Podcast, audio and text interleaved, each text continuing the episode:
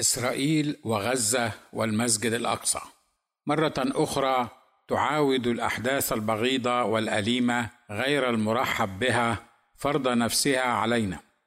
فكما هو الحال في كل مرة تبدأ فيها مواجهات دامية بين الفلسطينيين والإسرائيليين والتي تزداد ضراوتها وخساراتها في الأرواح والمنشآت والبنية التحتية الفلسطينية وقتل عشرات القادة الشعبيين والسياسيين والعسكريين. في كل مرة تبدأ الأحداث من الفلسطينيين وخاصة من المسجد الأقصى. تبدأ بتحرشات أمنية بين الفلسطينيين والجنود المكلفون بحراسة ومراقبة ما يحدث داخل المسجد بواسطة الشباب الفلسطيني المسيطر على عقله وقلبه من خلال روح القتل والضلال. ومن قادة يبدو أنهم لا يهمهم في كثير أو قليل حال المواطن الفلسطيني العادي. أولئك الجنود الذين يراقبون ما يحدث بالمسجد من تجمعات ومحاضرات وطرطشة الضغينة والكراهية المتبادلة بين الطرفين. تقوم على إثرها تجمعات الشباب والرجال والفتيان والنساء وحتى الأطفال. باحتجاجات ومظاهرات واعتصامات داخل المسجد مما يؤدي إلى دخول القوات الأمنية الإسرائيلية داخل الساحة الخارجية للمسجد.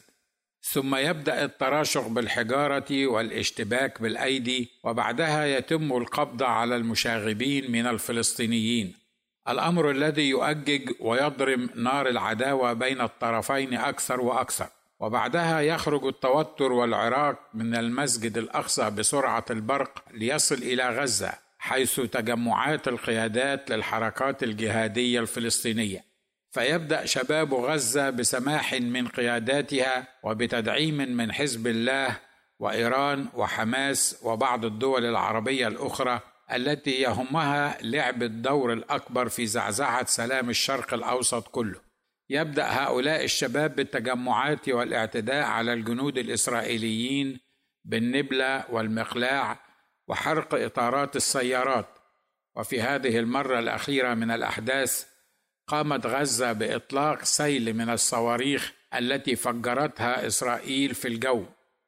وقبل وصولها إلى الأرض والتي نزل 90% منها في الأراضي الفلسطينية بعيدا عن الأهداف التي كان يحلم الفلسطينيون بضربها داخل الأحياء السكنية الإسرائيلية. وهذا السيناريو متكرر حدث كثيرا وسيحدث في المستقبل القريب والبعيد.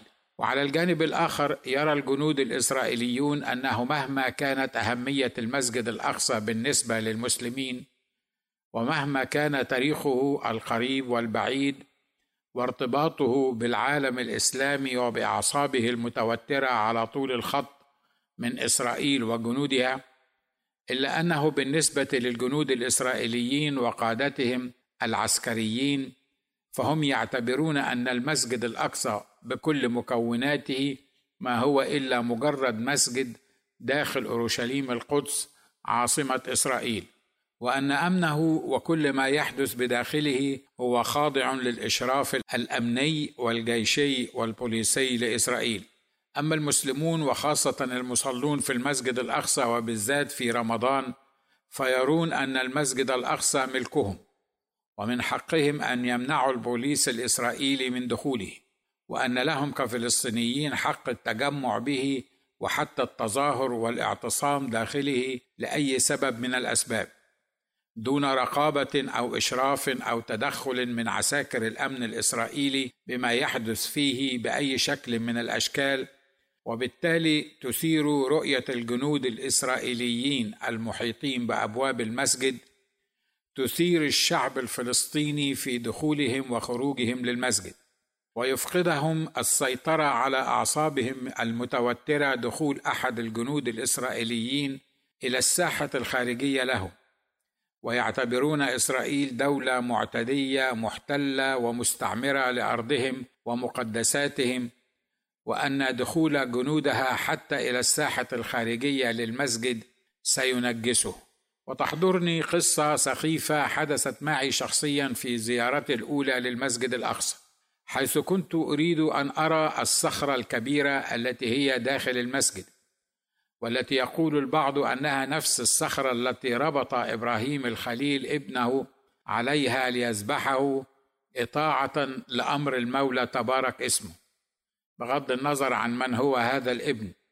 إن كان هو إسحاق كما جاء بإنجيل المسيح ومن قبله ما جاء بتوراة اليهود الذين هم أعلم بما قاله لهم جدهم الأول إبراهيم عن من هو ابنه الذي أخذه ليذبحه إطاعة لأمر المولى سبحانه وتعالى. على كل حال كنت يومها قد عزمت على الذهاب إلى المسجد الأقصى لأصلي فيه صلاة المسيحية للمسيح يسوع تبارك اسمه ليفتح عيون الجميع يهودا ومسلمين وأيضا الغالبية العظمى من المسيحيين وسائر الأجناس والشعوب ليعرفوا من هو المسيح المصلوب والمقام من بين الأموات.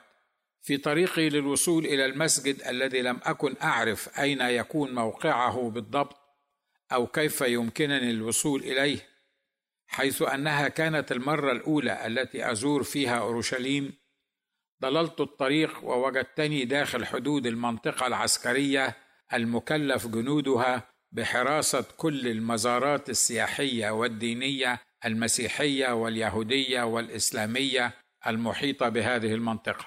عند اكتشافي أنني في سير العشوائي دون خريطة أو بوصلة وصلت دون أن أدري أن هذه هي المنطقة العسكرية وأنه ليس بامكاني الرجوع لأن هذا سيثير شك الجنود الإسرائيليين في وقد يؤدي معي إلى ما لا يحمد عقباه حيث أنني كنت يومها أزور إسرائيل حاملا معي باسبور المصري الأخضر فقط.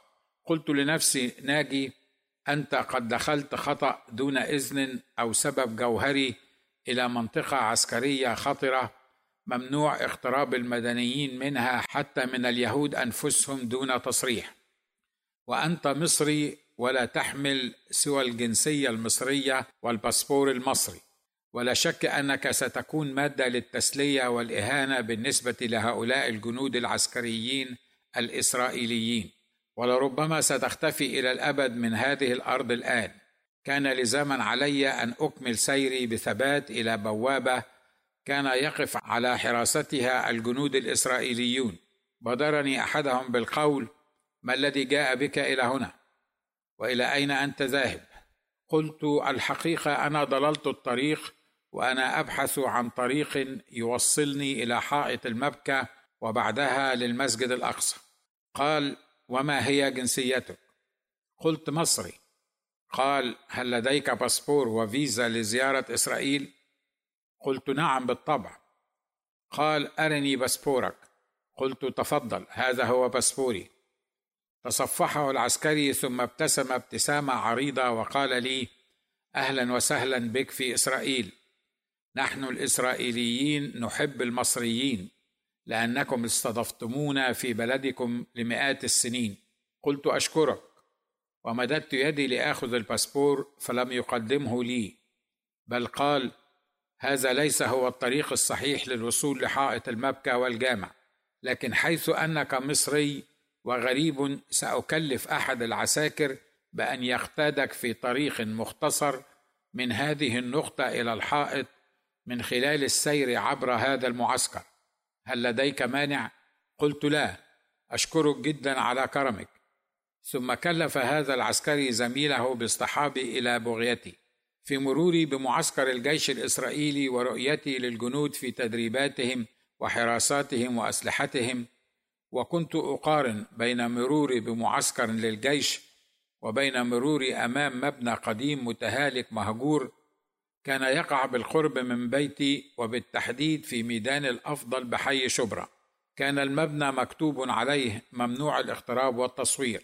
ذلك المبنى الذي كان يمثل لي كصبي صغير بؤرة المجهول ويصيبني بحالة من الخوف والذعر لمجرد المرور بجواره وكأنه بيتا للأشباح متسائلا عن حقيقته. فمن قائل أنه مخزن للأسلحة ومن قائل أنه كان مصنعا للصابون وغيرها الكثير. اقتادني العسكري حتى دخلت إلى ساحة المسجد وقام بإعطاء الباسبور الخاص بي. طفت بالساحة الخارجية قبل دخولي إلى صحن المسجد نفسه في اللحظة التي كدت أدخل فيها إلى قاعة الصلاة بدأ مؤذن المسجد بالآذان والدعوة لصلاة الظهر. جاء مسرعا رجل ليقف أمام الباب. كان هذا الرجل هو المكلف بالإشراف على دخول الزائرين إلى المسجد في غير مواقيت الصلاة. قام الرجل بفرد ذراعيه مانعا كل من أراد دخول المسجد من الأجانب وقال بطريقة فظة عصبية وعدوانية وبأعلى صوته هذا وقت الصلاة ممنوع الدخول. وأخذ يلاحق الداخلين بيديه ويسد أمامهم الطريق بكل عنف وحيث أن بعضهم لا يفهمون اللغة العربية التي كان الرجل يتكلم بها لذلك لم يكونوا فاهمين ماذا يريد هذا الرجل منهم أو حتى ماذا يحدث بالضبط. أخذت أقارن بين ما حدث من الحارس الإسرائيلي لمعسكر حربي مع غريب تواجد بدون سبب مقنع داخل المعسكر وبين حارس مسلم لمسجد يتوافد عليه المئات من الغرباء كل يوم. قلت لنفسي كيف يصرخ هذا الفلسطيني المسلم في الناس والسواح بهذه الطريقة غير المهذبة. وبغض النظر عن أهمية طريقتنا الإنسانية اللطيفة كشرق أوسطيين التي تحتم علينا أن نحترم الضيف والغريب والمحتاج إلينا فكم وكم يجب أن تكون طريقة تعاملنا لمن نحتاج نحن إلى مجيئهم لبلادنا لزيادة دخلنا من السياحة. ألا يعلم هذا الرجل الناعق أن فلسطين تحتاج إلى هؤلاء السائحين ولدولاراتهم وأننا جميعا لابد أن نوحد الجهود لجذبهم إلى بلادنا تماما كما تفعل إسرائيل بالرغم من اختلافهم عنا في كل طباعهم. ألا يعطي هذا صورة غير إنسانية للمسلمين وللعرب جميعا في أعين هؤلاء الأجانب؟ هل هذا غل وحقد ضد الأجانب أم عيب في الرجل وفي تربيته وتعليمه وفي من ائتمنه على الوقوف على باب المسجد الأقصى ليكون واجهة للإسلام والمسلمين لدى الأجانب؟ تراجعت خطوة للوراء وكنت على وشك أن أستدير وأنتظر خارج المسجد حتى تنتهي الصلاة ثم ادخله فأشار لي الرجل ذاته وقال بصوت غاضب وحانق على الزوار أنت تدخل. الكلام ده مش ليك. انت عربي مثلنا. الكلام ده للأجانب النجسين أولاد الكلب دول. والحقيقة أنها في كل مرة تتكرر فيها مواجهات بين اليهود والمسلمين في المسجد الأقصى أسأل نفسي هل حقا تريد إسرائيل هدم المسجد وبناء هيكلها القديم مكانه؟ أم أنها كذبة كذبها المخلصون أو المغرضون من المسلمين على أنفسهم وصدقوها؟ ومنهم من اتخذها حجة لإنشاء تنظيمات مسلحة وتحقيق أغراضه الخاصة بدءا من جمال عبد الناصر الذي كان يحلم بتحرير القدس ويملأ عقولنا ورؤوسنا الصغيرة يومئذ بكذبه أننا سنلقي إسرائيل ومن هم وراء إسرائيل في البحر. والإخوان المسلمون الذين لا حديث لهم سوى تحرير القدس وتحرير فلسطين. وبن لادن ومن بعده قاعدته يريدون تحرير القدس وكتائب القدس وحماس ومنظمة التحرير الفلسطينية وحزب الله وإيران وتونس وداعش والإنسان العربي المسلم البسيط واتحاد الدول الإسلامية وجامعة الدول العربية وقادة الدول العربية جميعها بلا استثناء. في وقت أو آخر كان لا حديث لهم سوى عن تحرير القدس وتحرير المسجد الأقصى. ومع كل ما قالوه وعملوه وتوعدوه هؤلاء الناس وما أسفرت عنه مجهوداتهم وخططهم وإمكانياتهم هو ليس أكثر من اعتراف أمريكا والعديد من الدول الأخرى أن القدس عاصمة لإسرائيل. لكن يبقى السؤال هل حقا تريد إسرائيل هدم المسجد الأقصى وبناء هيكل سليمان مكانه؟ والإجابة البسيطة على هذا السؤال لا. والأكثر من ذلك هو أن إسرائيل تريد ويهمها أن يبقى المسجد الأقصى مكانه وذلك للأسباب الآتية. واحد إسرائيل ليست مطالبة من الله وبحسب ما جاء في التوراة أن تبني الهيكل مرة أخرى. نعم قد تنبأ دانيال النبي بأن الهيكل سيبنى في الأزمنة الأخيرة. لكن ليس لأن الله سبحانه يريد ذلك أو أوصاهم وطلب منهم ذلك بل هم الذين سيبنونه من تلقاء أنفسهم ورغبة منهم في تقديم ذبائحهم الحيوانية مرة أخرى. الأمر الذي أبطله المسيح منذ ألفي عام بذبيحة نفسه على الصليب كما هو واضح كل الوضوح من تعاليم العهد الجديد كله. فلم يعد هناك أي احتياج من وجهة النظر الروحية المسيحية لبناء الهيكل مرة أخرى. فلقد انتهى عهد الهيكل وتقديم الذبائح بالنسبة لله وللمسيح منذ أن قال السيد الرب يسوع بفمه الطاهر لمعاصريه هوذا بيتكم يترك لكم خرابا. لوقا 13 35 وفي نبوته عن المستقبل في سفر الرؤيا قال يوحنا الحبيب أن الهيكل سيبنى.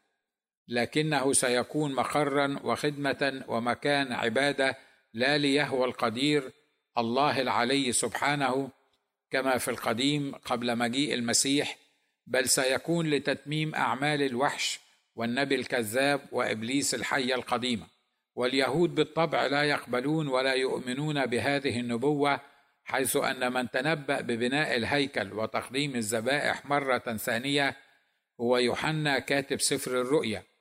وهو من أتباع المسيح وهم من المغضوب عليهم والضالين. اثنين المنطقة الواقعة بالضبط في مكان المسجد الأقصى اليوم ووفقا لما جاء في سفر الرؤيا أيضا فهذه المنطقة جاء بحصر اللفظ فيها أنها أعطيت للأمم أي لمن هم غير اليهود وأنها غير داخلة في المنطقة التي سيبنى بها الهيكل أو في قياسات البيت الذي سيبنيه اليهود. جاء هذا على لسان ملاك مرسل من الله إلى عبده يوحنا ليريه ما لا بد أن يكون ويحدث في هذه المنطقة بالذات. يقول يوحنا ثم أعطيت قصبه شبه عصا. ووقف الملاك قائلا لي قم وقس هيكل الله والمذبح والساجدين فيه. وأما الدار التي هي خارج الهيكل فاطرحها خارجا ولا تقسها لأنها قد أعطيت للأمم. وسيدوسون المدينة المقدسة اثنين وأربعين شهرا. ثلاثة. لم يقل المسيح ابدا ولم يأمر بأن يبنى الهيكل مرة ثانية وإلا كنا قد قلنا أنه سيبنى حتما. بل قال وتنبأ تبارك اسمه أن ذلك الهيكل سيترك خرابا ولن يبقى فيه حجر على حجر لن ينقض.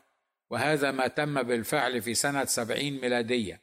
بل والأكثر من ذلك أنه كان يتكلم في العديد من المرات أنه هو المسيح نفسه تبارك اسمه أي أن جسده هو الهيكل كما جاء في القول. أجاب يسوع انقضوا هذا الهيكل وفي ثلاثة أيام أقيمه. قال اليهود في ست وأربعين سنة بني هذا الهيكل. أفأنت في ثلاثة أيام تقيمه؟ وأما هو فكان يقول عن هيكل جسدهم. فلما قام من الأموات تذكر تلاميذه أنه قال هذا فآمنوا بالكتاب والكلام الذي قاله يسوع. أربعة إن فكرة هدم المسجد الأقصى لبناء الهيكل القديم في مكانه هي فكرة شيطانية إسلامية بحتة من عمل ما يعرفه الكتاب المقدس بروح العرب والفلسطينيين وهو روح شرير يعمل في العرب عموما والفلسطينيين خاصة منذ قديم الزمان.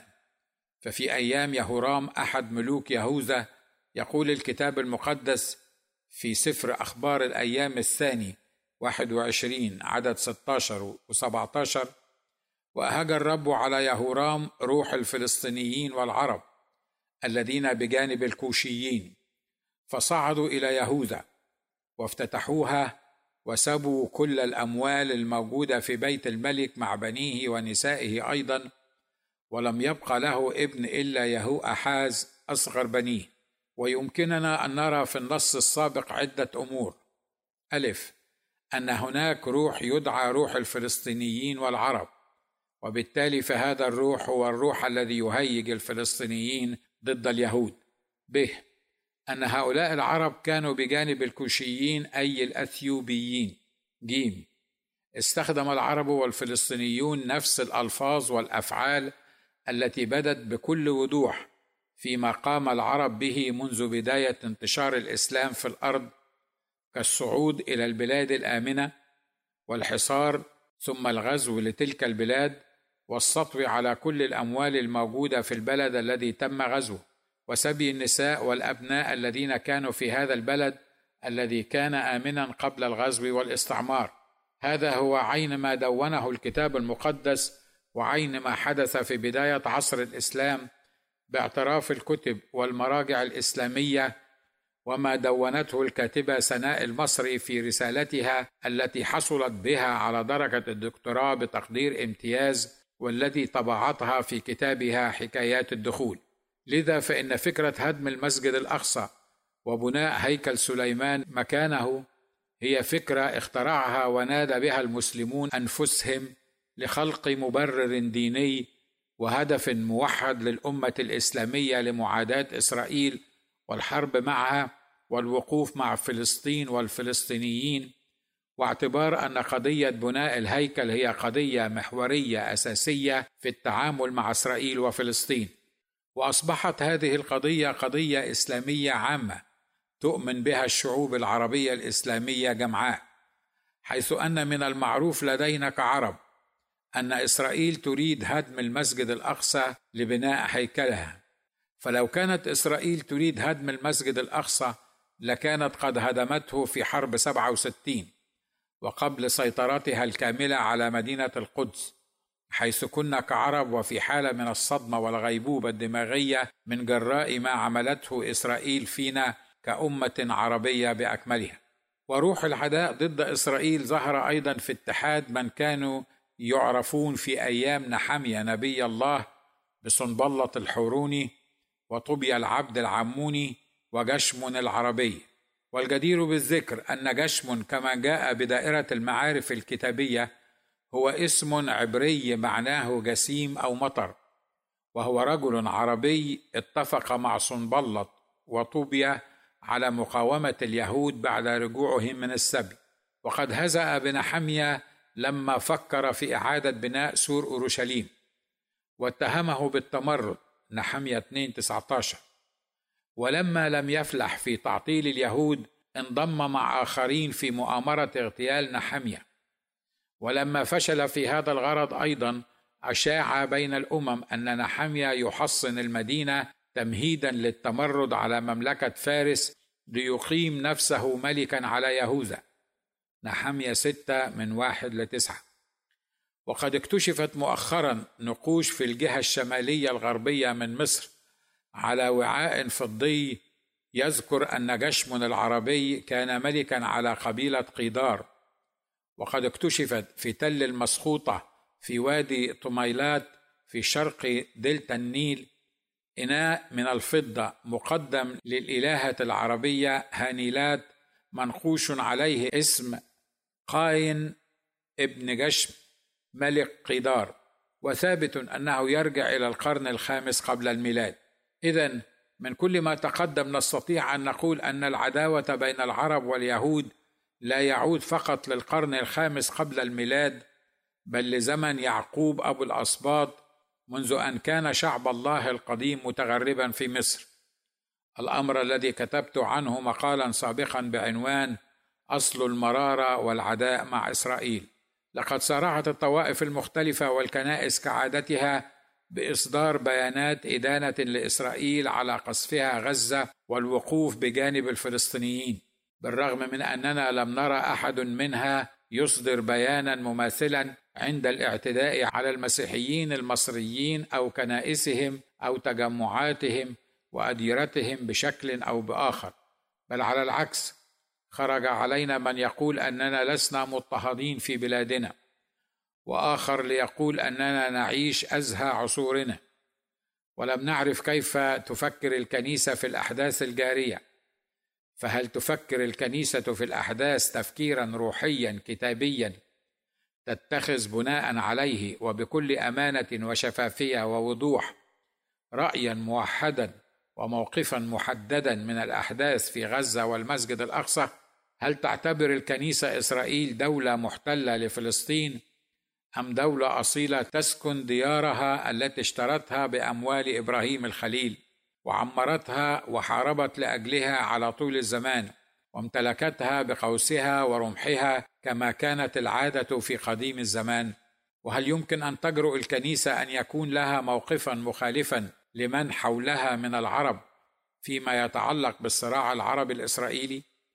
وهل يمكن أن تطالب الكنيسة بأن يطبق نفس مبدأ ما يقال أنه احتلال إسرائيلي للأراضي الفلسطينية على الاحتلال الإسلامي للبنان ومصر والعراق وسوريا وغيرها من البلاد التي احتلوها وأسموها بالبلاد العربية؟ أليست القدس وغزة وغيرها كانت مسكونة باليهود والمسيحيين كما يذكر لنا التاريخ المدون في المراجع الإسلامية والموسوعات تحت بند فتح القدس وهو جزءا من الصراع العسكري الذي وقع في عام 637 ميلادية الموافق 16 للهجرة بين الخلافة الراشدة الإسلامية والإمبراطورية البيزنطية. وقد بدأت عندما قام جيش المسلمين تحت قيادة أبو عبيدة بن الجراح بمحاصرة القدس في شوال 15 هجرية الموافق نوفمبر تشرين الثاني 636 ميلادية. وبعد ستة أشهر وافق البطريرك سفرونيوس على الاستسلام بشرط قدوم الخليفة الراشدي. وفي عام 16 هجرية سافر الخليفة عمر بن الخطاب إلى القدس لتسلم مفاتيح المدينة. ولعل بعض الأسئلة المحورية التي يجب أن يجيب عليها فلسطيني ومسلمي اليوم هي هل أمر غزة والقدس هو أمر ديني أم مجتمعي أم سياسي؟ وبأي حق يدعي المسلمون أن القدس عاصمة فلسطين؟ من الذي أعطاهم الأحقية في هذا الأمر؟ هل حقا يمكن أن تتخلى إسرائيل عن تاريخها الطويل قبل الاحتلال الإسلامي للقدس وتستسلم للفلسطينيين وتعطيهم القدس لتصبح عاصمة لفلسطين؟ هل القادة والزعماء المسلمون الذين يساندون الفلسطينيين في محاربة إسرائيل مقتنعون أن القدس ملك للفلسطينيين وهم على استعداد أن يحاربوا من أجلها ويبذلوا النفس والنفيس في سبيلها الا من يساعد المسلمون في فلسطين وفي العالم كله على التخلص من غيبوبتهم أو ضلالهم أو كذبهم؟ الكل حسب حالته واقتناعه ومصالحه مع استمرار الأزمة الحالية. عندما يصرون على استرداد القدس التي ما كانت في يوم من الأيام عاصمة لهم. فإذا كان أمر القدس هو أمر ديني فالمسلمون يحتاجون لمراجعة أنفسهم. وإن كان أمر سياسي فهم في النهاية من الخاسرين سياسيا على كل المستويات. أما إذا كان الأمر سبوبة للحصول على الدعم المادي الدولي فلا بد لهم أن يتقوا الله لأن لهم عشرات السنين وهم يقتلون البراءه والبساطه والحب في عيون الأطفال وقلوبهم الصغيرة ويحولونها إلى مخازن لمتفجرات الحقد والكراهية والقتل وتفجير النفس. وعلى غرار ما يحدث في قضية القدس التي أدت إلى الاعتداء على غزة فهل يمكن أن يعامل المسيحيون بالمثل؟ وهل يمكن تأسيس ما يسمى بمنظمة التعاون المسيحي على غرار منظمة التعاون الإسلامي وعلى غرار تفعيل مبدأ المعاملة بالمثل؟ فهل يمكن للمسيحيين أن يطالبوا بكيان خاص لهم كما قد أعطى المجتمع الدولي كيانا خاصا بالفلسطينيين؟ وهل يمكن دراسة ما يريده المسلمون في العالم وفي فلسطين وما يريده المسيحيون المصريون وكما تساعد أمريكا والدول الأوروبية فلسطين بكل أنواع المساعدة بالرغم من اختلافهم معها في الدين والإيمانيات والتصرفات. فهل يمكن أن يطالب المسيحيون العالم أن يساعدهم كأقلية عرقية تعيش تحت نفس الظروف التي تعيش فيها فلسطين؟ وماذا سيكون رد فعل الحكومات المصرية والعربية لطلب المساعدة؟ وهل يمكن أن تساعد الدول الإسلامية الأقلية العرقية القبطية المصرية بأي شكل من الأشكال أو بأي صورة من الصور؟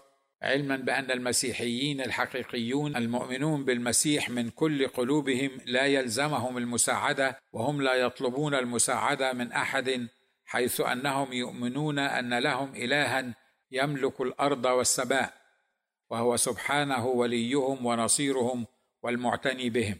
هل يمكن أن يكون هناك حدا للحروب والصراعات والكراهية والقتل العربي الاسلامي الفلسطيني وبين إسرائيل حتى مجيء المسيح؟ الإجابة البسيطة هي لا وملخص الأسباب للإجابة بلا هي.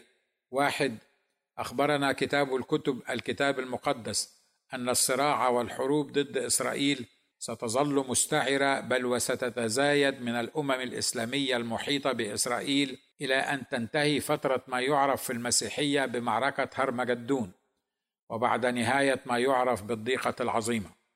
اثنين سيظل الروح الذي عمل ويعمل ضد إسرائيل منذ تكوينها حتى اليوم يعمل إلى أن يقبض المولى على الشيطان عدو النفوس ويلقيه في جهنم هو وأتباعه. ثلاثة سيظل سفاح الحروب والمتعطشون إلى الدماء في شراستهم ونهمهم لرؤية قتل الصغار وتيتيم الأولاد والبنات وثكل الأمهات وترميل الزوجات وتدمير العلاقات وسيمارسون أعمالهم الشريرة إلى قيام الساعة. أربعة. سيظل تجار السلاح في إنتاج أسلحتهم وبيعها لإسرائيل وفلسطين إلى أن يتم المكتوب فيقضي الرب بين الأمم وينصف لشعوب كثيرين فيطبعون سيوفهم سككا ورماحهم مناجل. لا ترفع أمة على أمة سيفا ولا يتعلمون الحرب فيما بعد. أشعياء أربعة اثنين. خمسة. سيظل سارق المساعدات وناهب الأموال والمتاجرون بقضايا شعوبهم على نهمهم في سرقة المساعدات ونهب الأموال والمدخرات. والمتاجرة بقضايا ومصائر الشعوب وأقواتهم إلى أن يأتي الصادق الأمين سيد كل الأرض المسيح يسوع تبارك اسمه. يأتي ليكون حكما عدلا بين الناس وإلى أن يأتي فلا حل لمشكلة فلسطين واليهود وبقية العالم أجمع إلا في معرفة المسيح كإله السلام الذي يستطيع أن يسحق الشيطان تحت أرجلنا سريعا. فلا نحتاج أن نحارب بعضنا البعض. فالمسيح والمسيح وحده هو الحل لكل الصراعات والحروب والقتل والتفجيرات. اللهم جنب بلادنا شر الحروب والكروب والمجاعات. اللهم ارحم أطفال اليهود والمسلمين من ويلات العيش تحت أصوات القنابل والدبابات. اللهم ضمد جراح صغارنا واكسر شوكة عدونا وخلصنا من كبريائنا وشرورنا فأنت السميع العليم المجيب وأنت إلهنا وربنا.